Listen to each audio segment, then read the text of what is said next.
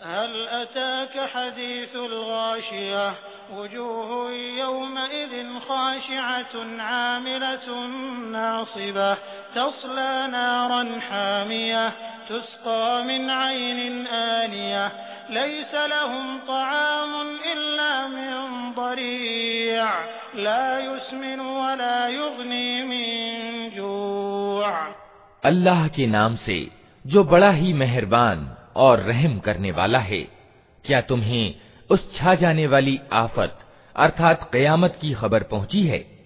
कुछ चेहरे उस दिन भयभीत होंगे, कठिन परिश्रम कर रहे होंगे, थके जाते होंगे, तेज आग में झुलस रहे होंगे, खोलते हुए स्रोत का पानी उन्हें पीने को दिया जाएगा।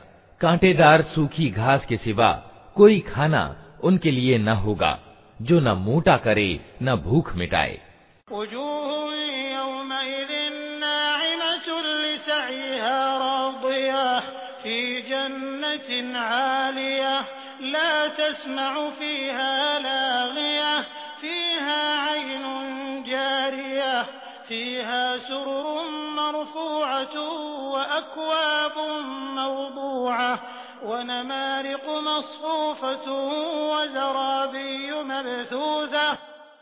कुछ चेहरे उस दिन खिले हुए होंगे अपनी कारगुजारी पर खुश होंगे उच्च स्तरीय जन्नत में होंगे।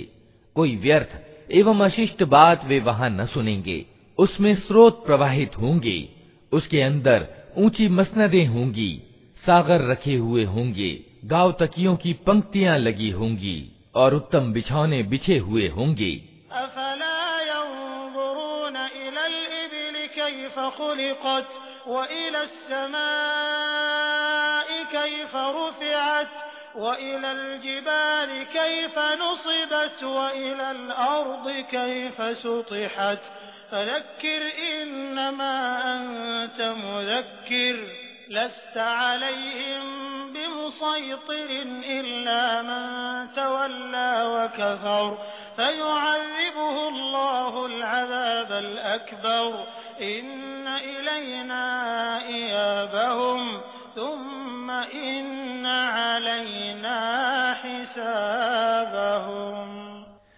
ये लोग नहीं मानते तो क्या ये ऊंटों को नहीं देखते कि कैसे बनाए गए आसमान को नहीं देखते कि कैसे उठाया गया पहाड़ों को नहीं देखते कि कैसे जमाए गए और जमीन को नहीं देखते कि कैसे बिछाई गई अच्छा तो ए नबी, नसीहत किए जाओ। तुम बस नसीहत ही करने वाले हो, कुछ इनको बाध्य करने वाले नहीं हो।